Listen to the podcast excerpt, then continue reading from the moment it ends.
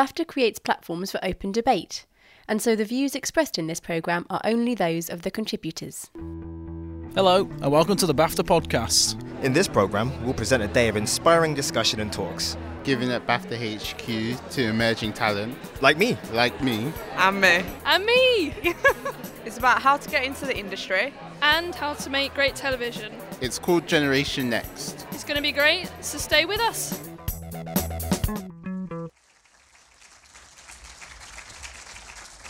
So we're about to see Tim Hinks, the president of Endemol, and he's going to be interviewed by Boyd Hilton from Heat Magazine, and we will get to ask him questions at the end. So it'll be great to gain that insight with somebody that's so influential. thanks, thanks very much. Um, yes, this is the most exciting day of our lives, um, pretty much because we get to listen to Tim Hinks, probably the nicest, funniest uh, TV bigwig I've ever met. Uh, no pressure, Tim. No, that's. Uh, you've got to live up to that billing. I'm um, confident I can. Good. How did you start? Did you always want to be in TV? Was it was that your dream as a young boy growing up, watching Magic Roundabout or whatever? Um, I can't say that the. I really enjoyed my school, but I can't say that the careers officer had a particularly broad range of options right. uh, laid out. So I don't think sort of television was something that was even discussed. So I suspect the honest answer is I didn't really have a concept, you know, growing Yeah, up that you yeah. could sort of work in it. I certainly didn't know anyone that worked in it. So how did you stumble into? Well, I think I sort of thought maybe television. I think I was aware at university that you could work for the BBC. Okay. Um, so I applied to the BBC, got a very nice BBC rejection letter, Right. um, but, but then thought, okay, maybe that's it. And then I think I worked out at some point when I was about 21, when I was temping uh, in, in London, that you could maybe work on television programmes. And I wrote letters. You, you, a letter is a thing, piece of paper you write, yeah. Yeah. And um, I wrote, you could find producers' names in the Radio Times. Oh, yeah, Yeah, yeah. which is a magazine. Again, you'll not be really, but it was printed onto paper. And um, Magazines are amazing. They're still going strong. yeah, Don't worry about you say that, but I think their time is up. No, no, no. Um, the, um, and I wrote to producers and. Uh, again, got lots and lots of no's. Hmm. Well, sorry, no, the thing you learn about television, first of all, is not about no's. It's literally just no reply. Right? This is the great TV thing. Um, it's no one really wants to give a yes. Giving a no is a bit annoying as well, so best just ignore it. Right. Whether it's a pitch you've made or whatever. So, so, you, so I got obviously mostly ignored, and then I had two interviews. Uh, one was with uh, Panorama, Oh, which because I was interested in, still am interested in politics and how the world works, I suppose. Um, that went, yeah, I'd say pretty badly um, as an interview. And then I got an interview with a guy called Peter Bazalgette, who ran a very small independent production company that made a show, a food program for the BBC, and he gave me a job. Ah, yes, so I've I- heard of him. What's yeah, that? I've heard of him. yeah, Yeah. And um, so he so he gave me a job. So uh, it's very hard to say there was a sort of moment at which I thought this is the place I'd like to be. Yeah. I think I had a concept that it would be fun to work somewhere vaguely in a public sphere, if you're not, you know, uh, rather Yeah. than. You know, be an accountant or whatever, which I'm sure uh, um, some of my best friends are accountants. but, um, but it, you know, somewhere where you could probably talk a lot. Oh, yeah. Somewhere where I got the sense you didn't have to work that hard. Uh, I always thought that obviously uh, I'm not really um, objective about it because Big Brother was a huge part of the, the success of Heat magazine as well. But I did always think that the creative element of that of the show at its height, and even and, and still now, in terms of the coming up with the tasks and all of that, was much underappreciated in a way. Do you feel that way? That, that, that there was a hell of a lot of hard work and huge teams coming up with really funny, interesting ideas for this show, Big Brother. Yeah, I don't know whether I'd say we were underappreciated because I think, yeah, we have a lovely time. Sure. And it's a lot of fun for those guys working on it. So, yeah, I don't know about underappreciated, but I think, yes, you're right. I think that the reason Big Brother has, I mean, for me, the reason Big Brother, for example, has kept going on a long, long time is that it's sort of, it's like a sort of, a, it's like a theme park. I mean, you've hmm. basically got you know what roughly what you're going to expect, but within it you can change. You can make it scary, hard. You can make it easier, funnier. You know, and you can intervene. It's highly, highly produced, as Yeah. you say, Yeah. everyday tasks and so on. So I think that it can change and feel very different series to series. And of course, the people in it, the, the housemates, make it change. So I think Big Brother is going to be a fact. You know, I think Big Brother's going to be around as long as I'm around, but it just Right. depends what, what form. And I think it constantly uh, can reinvent itself. And I also think there's a bit about big brands being sort of, you know, the X Factors, the, the, the, the Big Brothers, Strictly, you know, they're just sort of around and we like that and they're sort of, uh, they deliver. But as I say, in what form, whether one day it's purely on the net. I mean, who knows? There's Yeah, all sorts of yeah. possibilities, but I think um, it's a highly produced show. Mm. Yeah. You've still got a lot of um, incredibly successful formats. That f- I'm thinking of uh, Million Pound Drop Yeah. And Deal or No Deal. Yeah. I mean, two extraordinarily Yeah. successful. Yeah. I think absolutely brilliant. Yeah. I mean, Deal or No Deal is incredible because it's just it's just Yeah. people opening boxes and guessing, isn't it? And That's you- not how I pitched it. No.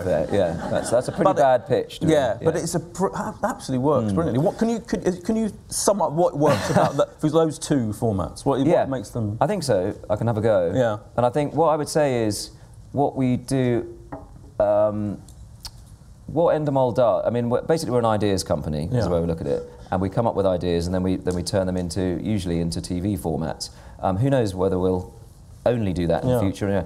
But um, and what these shows need to me is very much like a it's like sport or like any you know theatre or it also it's about jeopardy and it's about drama it's about emotion so everything we do we try and make sort of emotional you know whether it's our drama or our non-scripted and we want people to react in an emotional way so deal or no deal and million pound drop are both shows which you which have incredible jeopardy and drama in them, incredible emotion, and, and they matter. You know what's going on matters, and I do think formats. It's very useful to think of them as sports because I think Oh, yeah. the point about formats is deal or no deal, a million pound drop, as you say, ex- uh, good examples are that basically it is the same every week and it's the same every day. So you have your game, but it's the players and what's at stake that changes, and the way the game plays that changes. But you need a set of rules, and so both Deal or No Deal and Million Pound Drop, first and foremost, have the most incredible tight set of rules, which you don't necessarily notice. You don't watch a football game and think about the offside rule, but you, the fact that it's there helps create drama. So they have the right format, but mo- uh, the, the right rules, if you like. But take both of them. I think Deal or No Deal took four years to sell.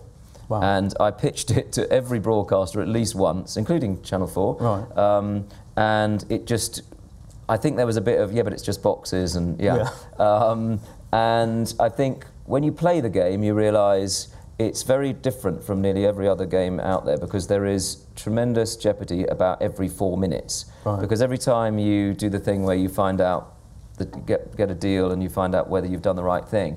It's a, ma- it's, a, it's a moment of pure drama. And I think that's very unusual. And so the jeopardy per second, JPS, Right. which we've Yes. just invented, Yeah. very important concept in Yeah. television. Yeah. if Um, you learn anything today, it's the yeah, JPS. JPS is very, very high. Yeah, that good, that's true. And so, so you've got Yeah. that going on. And then in Million Pound Drop, most shows get rejected full stop, as you guys know. Virtually nothing makes it onto television.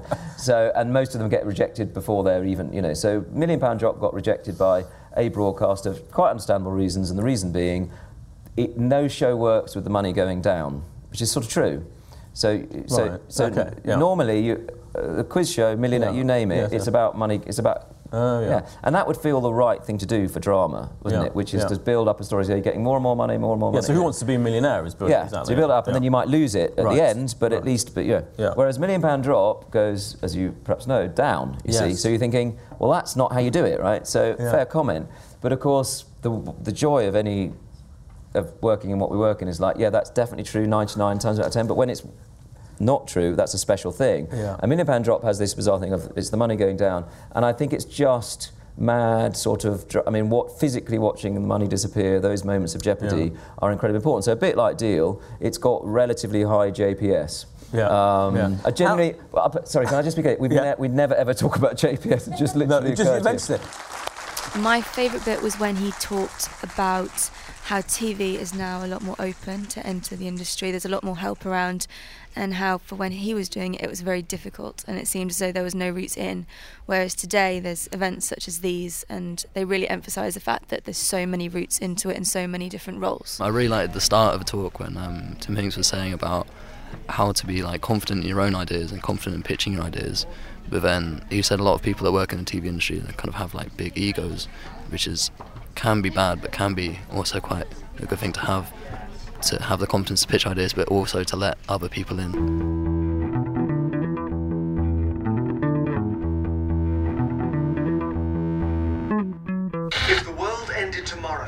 Would you be happy with how you've lived your life? Um, we are currently watching a showroom.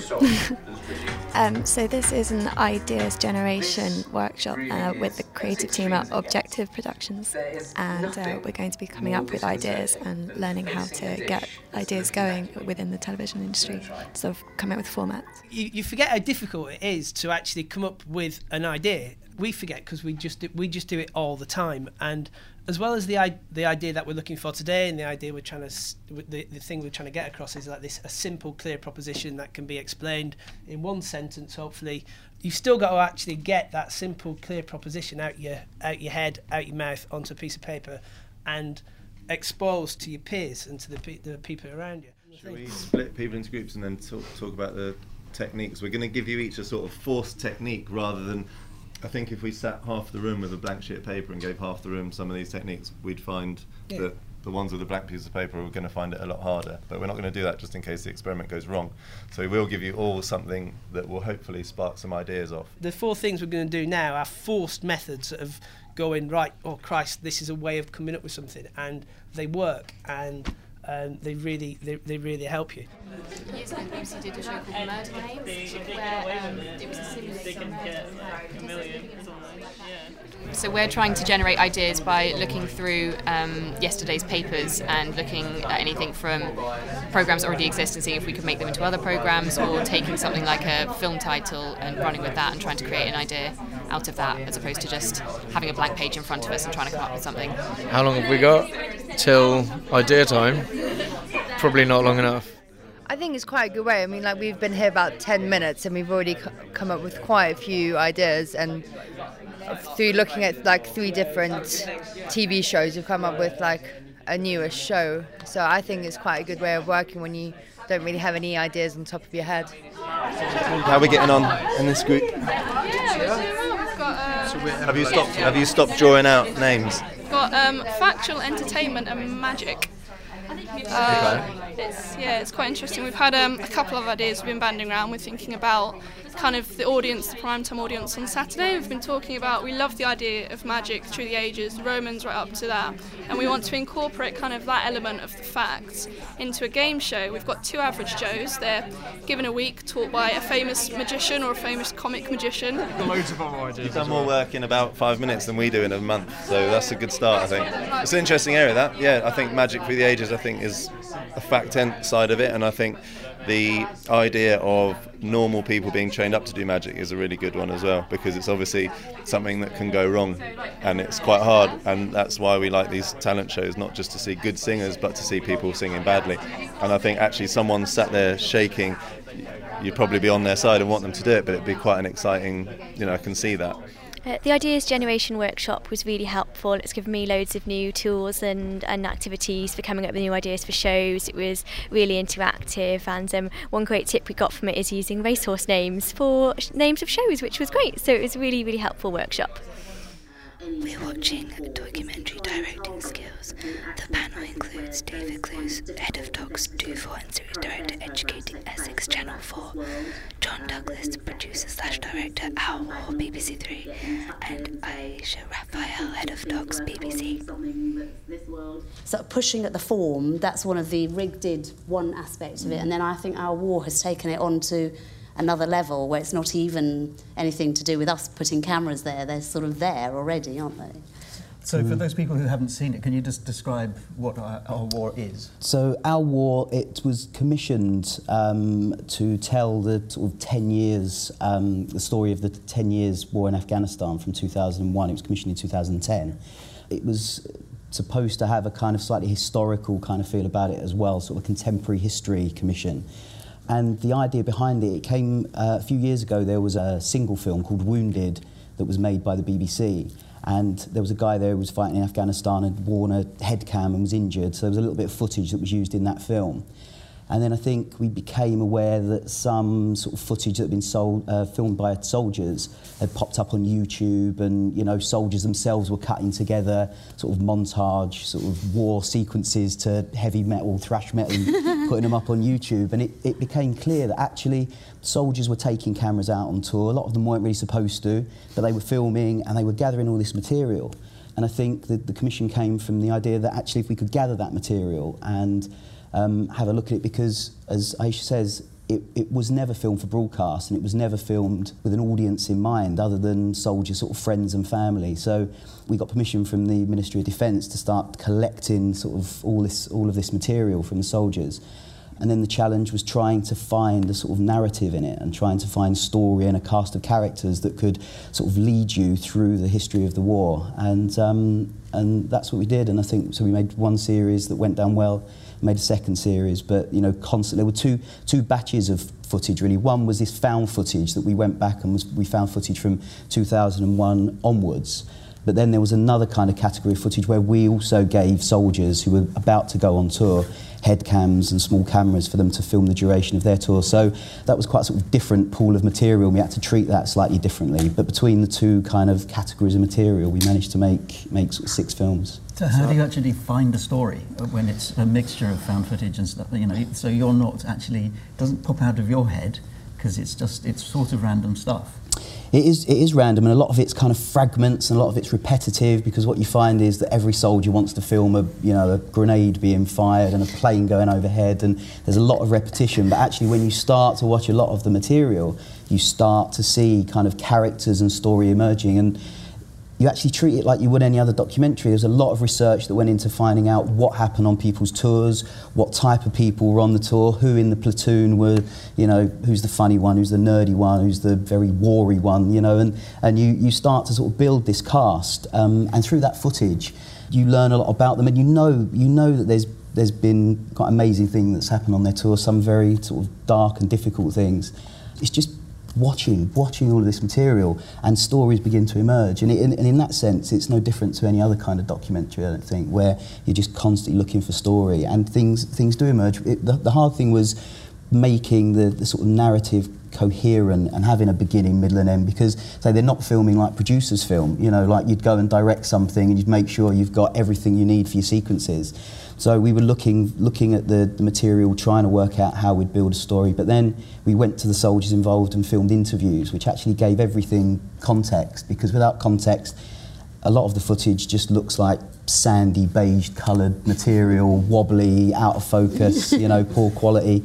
But then as soon as you kind of start to speak to the people who are involved in filming it and they tell you where they were, what was happening, what the story was at the time, it just sort of brings it to life and you're, the, the, the gaps in the story were filled by the, by the interviews and I think they were probably, the interviews probably the most powerful thing in the series, I think.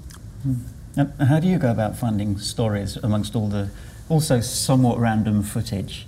What's, what's your well, process? I mean, actually, we, we, with the school, we spent six months in the school before we did any filming. So, like you would when you make a single film about one person, you want to get to know who the potential characters are, you know, what the stories um, that I related to, who, who I found interesting as characters.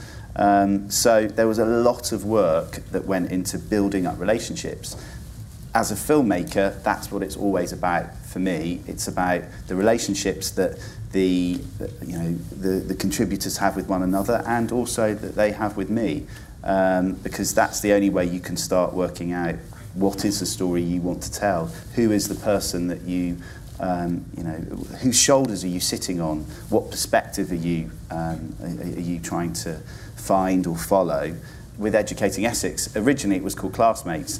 We went in thinking this is going to be a series about teenage life.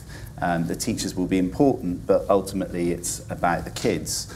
And it was through the process of being there, myself and the, and the, and the team being in the school, that you realise at the heart of the school were the relationships between the teachers and the kids. And that um, was the most exciting thing whenever we would sort of go away from there. You'd see these amazing moments where these teachers are battling or struggling with these hormonal, difficult kids, and there was a shift. So that, that was part of the process then of by the time we went in and we put the cameras into, into Passmore's, we knew that we had um, the head teacher and the deputy head and other key teaching staff um, and then uh, the sort of the ensemble of, of kids really. And probably there were seven episodes at least half of them were kids we'd identified beforehand. We thought we knew what their sto stories were going to be. There were some surprises but but generally we were so well researched that um, um, that's what happened. Of course, we're also reactive because it's a school. You don't know what's going to happen on any given day. So there were definitely things that then just took place that you then follow um, and then sort of try and tell those stories as well. It's very interesting, you know, that interaction between, I think a lot of the, the most powerful documentaries um, that have worked are all about that sort of interface. So um, you go in, you think it's going to be about the kids, but actually it's about the relationship with the professionals, the teachers who are dealing with them on a daily basis. And there isn't actually a successful series that I can think of that isn't really about that interaction. So whether that's coppers, which is the police dealing with the sort of great unwashed public, whether it's the tube, uh, uh, tube workers dealing with us on a daily basis, whether it's 24 hours in A&E, you know, staff. One of the great things that Telly's done in the last few years is give a voice to some of those key people that are part of all of our lives that we don't actually normally get to hear from Yeah, so they're much. heroes, aren't yeah, they? Absolutely. I mean, Mr. Drew in Educating Essex is one of the best people I've ever seen on telly. I love him. Uh, first time I saw him, I thought, oh my God, he is a hero. Everyone will love him. And um, if he inspires me that much, and I've just only seen a little bit of him, of course he's going to inspire all these kids at this school, however difficult. And, you know, and, and 24 Hours in A&E is exactly the same. All the amazing staff that have to deal with us. So I think that's quite worth thinking about when you're making and thinking about ideas. Is it's not just about that's the the perspective of the kid or the or us our side. It's also what we rub up against. Yeah, I thought it was uh, very interesting. It was interesting to um, hear about how they um, came up with the ideas and um, the different types of camera movements and how it's really important to really find the story and really connect with the people that you're filming um, and to try and get that story across honestly to everyone. So it's very good.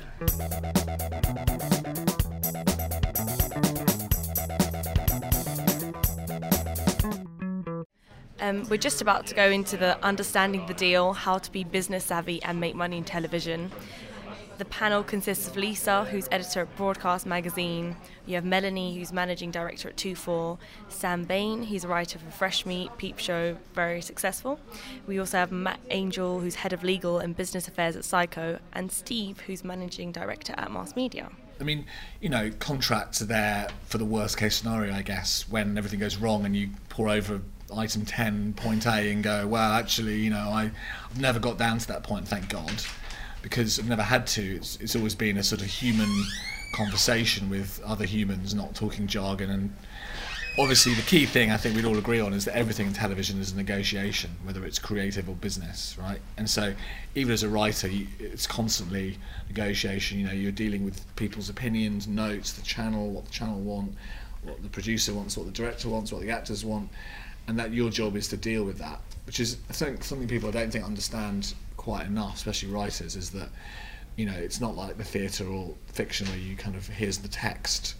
It, the text is is a basis for negotiation, and and it's you know in terms of changing stuff, you, you will always have to change things. But what you the ideal thing, which is what happened to us, is that they change for the better. Other people's ideas make them better. Mhm. I think one should look at it in a positive way, embrace feedback, embrace notes, try and work with obviously good people, and and usually you'll benefit and, and your script will get better. You know. And, and Matt, is it possible to to really 100% copyright an idea and also sue someone who you think, I mean, it, it has has ripped your format off? I mean, there isn't actually an example, is there? no, um, you'll hear people say that there's there's no such thing as a format right, and legally that that's absolutely correct. And you'll see that people who have tried to, to sue in court for, for breach of format have been unsuccessful. However, within the TV industry, people recognise format rights and and trade them. That's why s- people pay Steve money for his mm. formats. So there's this schizophrenia within the industry where there's no legal protection, strictly speaking, but people do recognise them.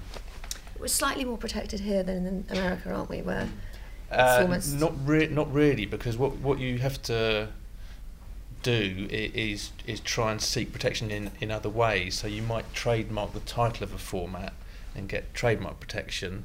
You you might get people to sign a non-disclosure agreement, uh, and then you could sue them for breach of confidence. there could be elements within a, a format that attract copyright. For instance, the the design of the the stage, Mm. but there isn't one format right that protects the format. So, but there was one uh, legal issue that we were tripped up on that cost us a lot of money, and that involved doing a deal with an American company. Um, and we mistakenly didn't take on an American lawyer. It was very early in our in our um, career, and we didn't take on an American lawyer. So it was done in American law, and just a couple of terms that were in this contract, including the difference between how they would describe a series. Uh, we what we would describe as a series is in fact a season in the states. That was that that causes hundreds of thousands of pounds to be lost. And so, by just that extra money that you have to p- spend on an American lawyer for an American contract, absolutely crucial. Very, very important. And- and Cost have- us dear. Um, I'm so- not bitter. Can I just pick up on the point about um, format rights and, and ownership? I think it's really important because I think a lot of people starting out are very worried that their idea, if they tell someone about it, is going to be stolen. Would you? Was that generally? uh, I mean, certainly writers I know are very worried that if they pitch an idea, the person, they're going to do is say, "Right, thanks for the idea. See you later. We're going to make that show." Personally, I think that's a bit of a myth. I don't know what the panel would say about that. I don't think it's a myth, uh, but but I don't I don't think it's a case of a whole lot of evil TV executives pinching people's ideas. I think what happens is people pitch ideas and then these ideas sort of float around in executive brains, in- definitely. and then people talk to each other, and, and, and then almost subconsciously, uh, a new idea will be created which actually is a copy of what was pitched at some point. I think there's a danger of pitching ideas too early. That often happens, and, and I think that you've got to keep your powder dry a bit to actually get to so so something is in a shape that you're happy with it before you talk to people. Because as you say, things get into the ether very quickly, and if it's just a little tiny part of an idea, then it's gone because somebody else, somebody else will say, oh, uh, talking to a commissioner, oh, I like that. Somebody just talked to me about that. It wasn't really a show, but they talked to me about that. Why didn't you include that? It, it, that those sorts of things happen all the time. So I think you've got to be careful at what stage you pitch things. But clearly, you've got to pitch them, otherwise, mm. no, And- nobody's going to know what they are. I just found that really useful. Like one guy was asking about a trailer and do you need one? One thing Mel suggested was to use clips from YouTube and have it for like 90 seconds and use a soundtrack. So effectively tell your story, but not in a cost-effective way. Uh, we're about to listen to Delivering the Director's Cut, and we are hearing from Philippa Lowthorpe, director of Call the Midwife, and David Thrasher, who is the editor. How did Call the Midwife come together? I mean, how did the memoir make it on screen? Did someone approach you, or was it your idea? Was it the writer's idea?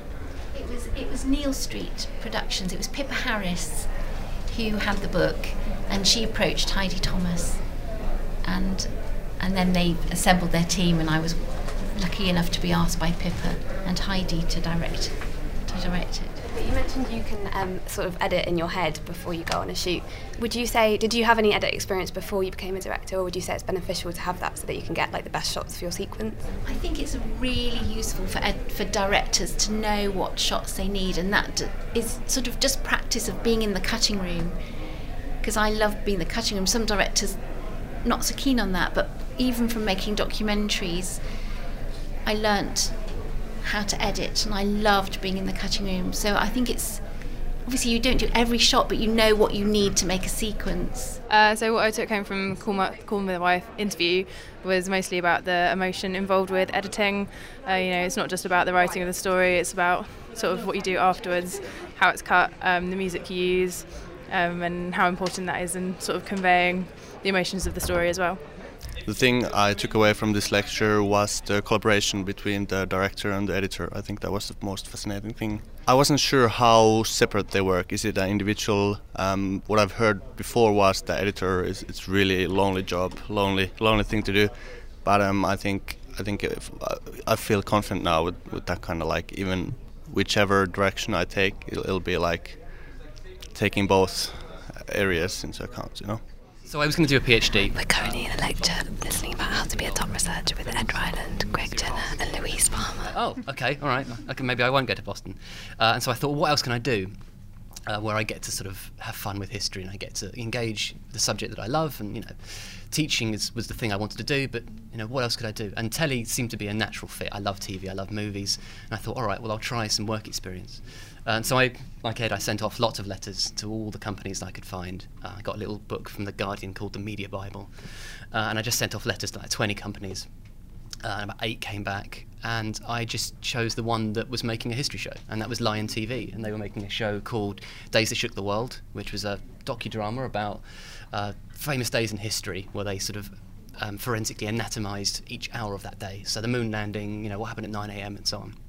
Uh, and I got to do three weeks as a sort of runner, uh, and being a historian I was sort of of use, and they kind of went, "Oh, great, you can you can do facts and stuff." So I, they put me on the fact department, um, and then they kind of dressed me up as a 18th century sailor, and I was at the Boston Tea Party at five in the morning on an 18th century ship in the pouring rain with a walkie-talkie, sort of going, "What's going on?"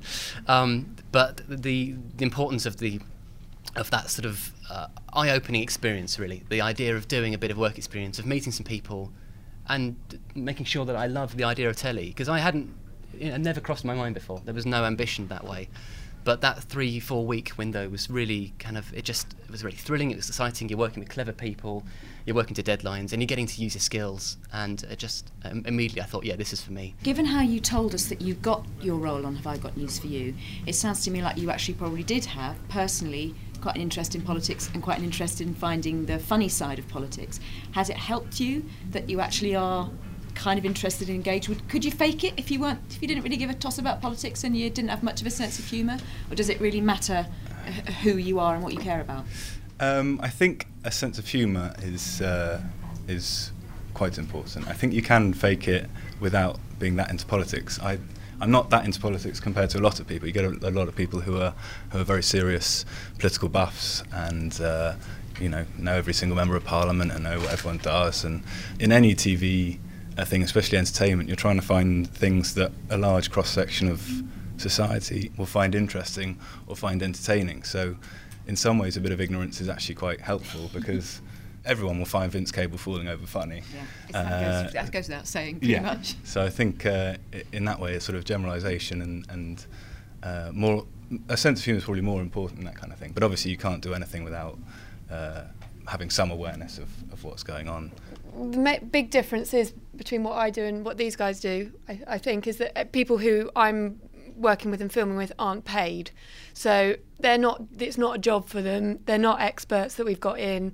So it's all about my relationship with them and they've got to want to do the programme that I'm making. And it all, the success of the programme fully relies on, on my relationship with them, really. And so I'd say my kind of biggest skill and what what you need is just being able to talk to anyone. I mean, I should be able to send be sent kind of off to a council estate in Glasgow one week and then to the palace the next, you know, and that is what it's like and it's making fe- people feel comfortable and being open and being honest and I, it's it's a very specific thing. It's in a way it's kind of very non-TV. Are you a, a casting specialist? Are you finding contributors yeah. and persuading them to be in shows? Um, a bit of a bit of both, really. Um, with factual nowadays as well, crews are very very small. So um, when you're kind of saying what, what's the key skills, I'd definitely say for factual, it is your people skills and talking to people, but it's also probably being able to self shoot, you know, all stuff like that, because I'll be there right from the beginning where I've tried to find someone's details and tried to locate them to making the first approach to going to meet them, persuading them, talking to them about the story, right down to them possibly going to shoot. I'd say it's a bit of everything really. Um, it was really interesting to hear the you know different backgrounds and stuff um, of where they came from and what sort of things they ended up doing from getting those jobs. I think probably um, when Ed Ryland was talking about having to change a whole show by one day and how manic that was just to just to move it one day and all of the things they the hoops they had to jump through and all of the rescheduling they had to do there um, really sort of yeah really shows you what sort of things you you have to contend with at short notice.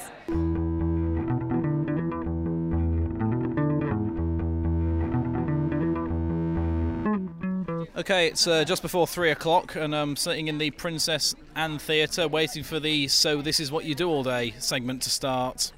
and I think it's going to be a session with several opinions about what TV broadcasters do on their day-to-day lives. To be a script editor, that's half of my role really, and it means seeing a project from start to finish. So I will work with the writer in very early stages of storyline. We will plot through episodes, we'll work out what the problems are, we'll work out serial arc, that kind of thing. Sometimes a writer knows it inside out, so my job then is very much a supporter or an enabler. Then we get to pre production. So I work on drafts. I make sure that firstly they're formatted and they're typo corrected, that kind of thing. Another part of my job is clearances. So I have to make sure that any names that are referenced do not really exist, so nothing's contentious in the script. And then I see it through production. So while we're shooting, there'll be lots of amendments, and they happen for various reasons, either location reasons or production or you know on the floor queries. And it's my responsibility to make sure that everyone's working off the same script, off the right script.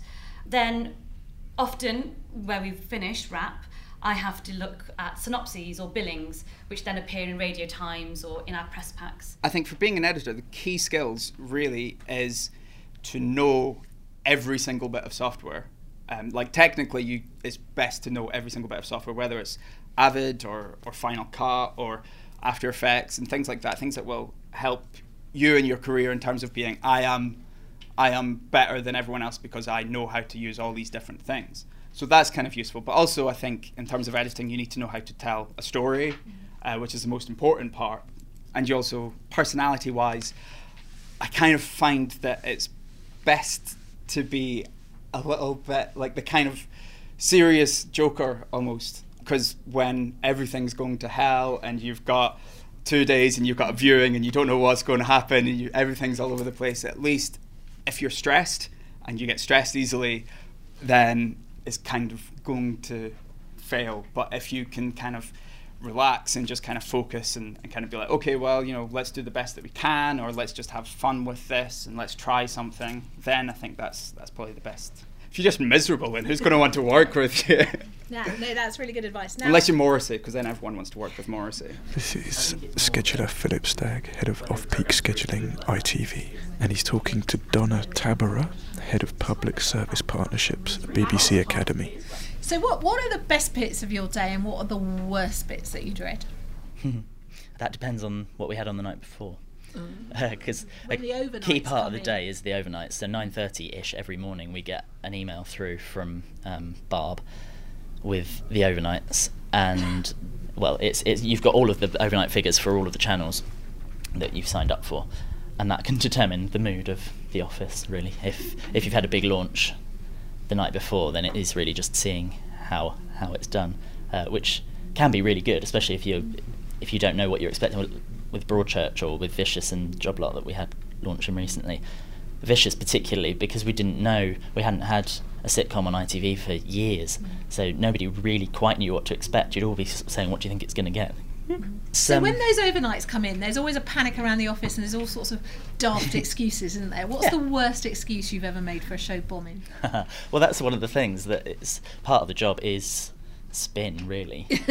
uh, spin, lie, deceit. Yeah. getting it. What I think we've kind of, by the time the overnights are come in, we've already sort of made our excuses of why the programs are put where they are.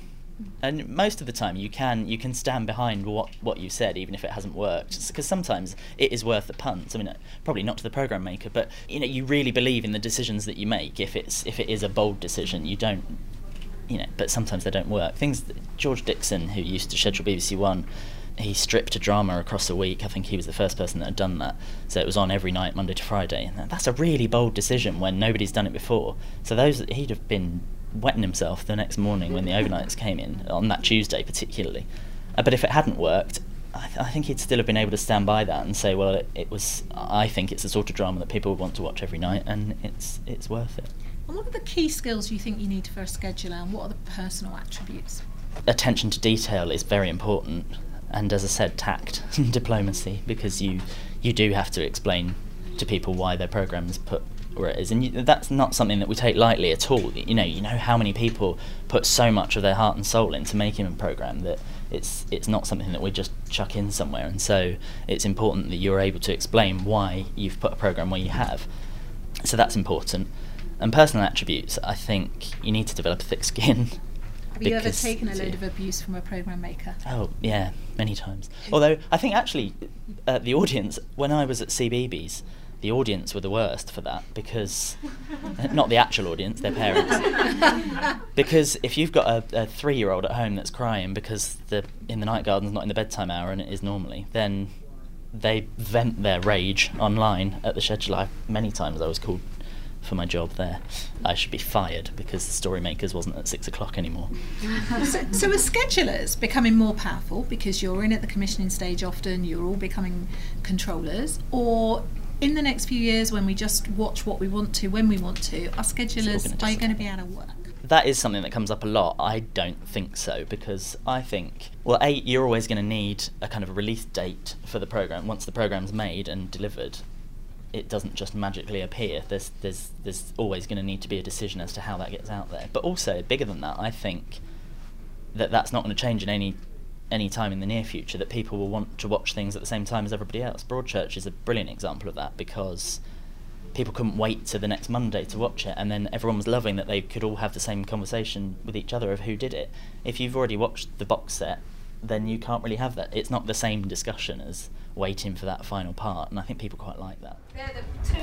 Uh, this is Melissa Hamid speaking to Tom O'Brien, and they're talking about um, the life of a production manager. What is a good production manager is you come up with solutions, you come up Yeah. with alternatives, you work with your producers to think about other ways of presenting it back to the broadcaster to say, okay, well, we couldn't get this talent, for example, or this location, but actually we found this location and this person, and we could make it work like this. And is there Selling it slightly in a different way.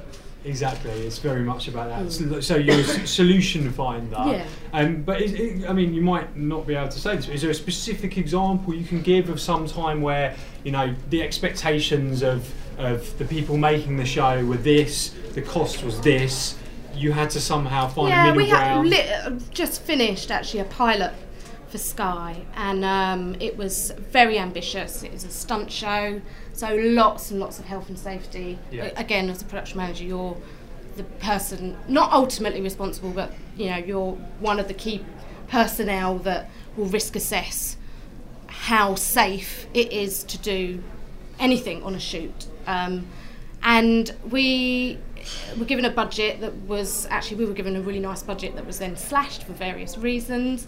But we still believed in the idea, and we figured, and we got some money for distribution, so topped it up a little bit.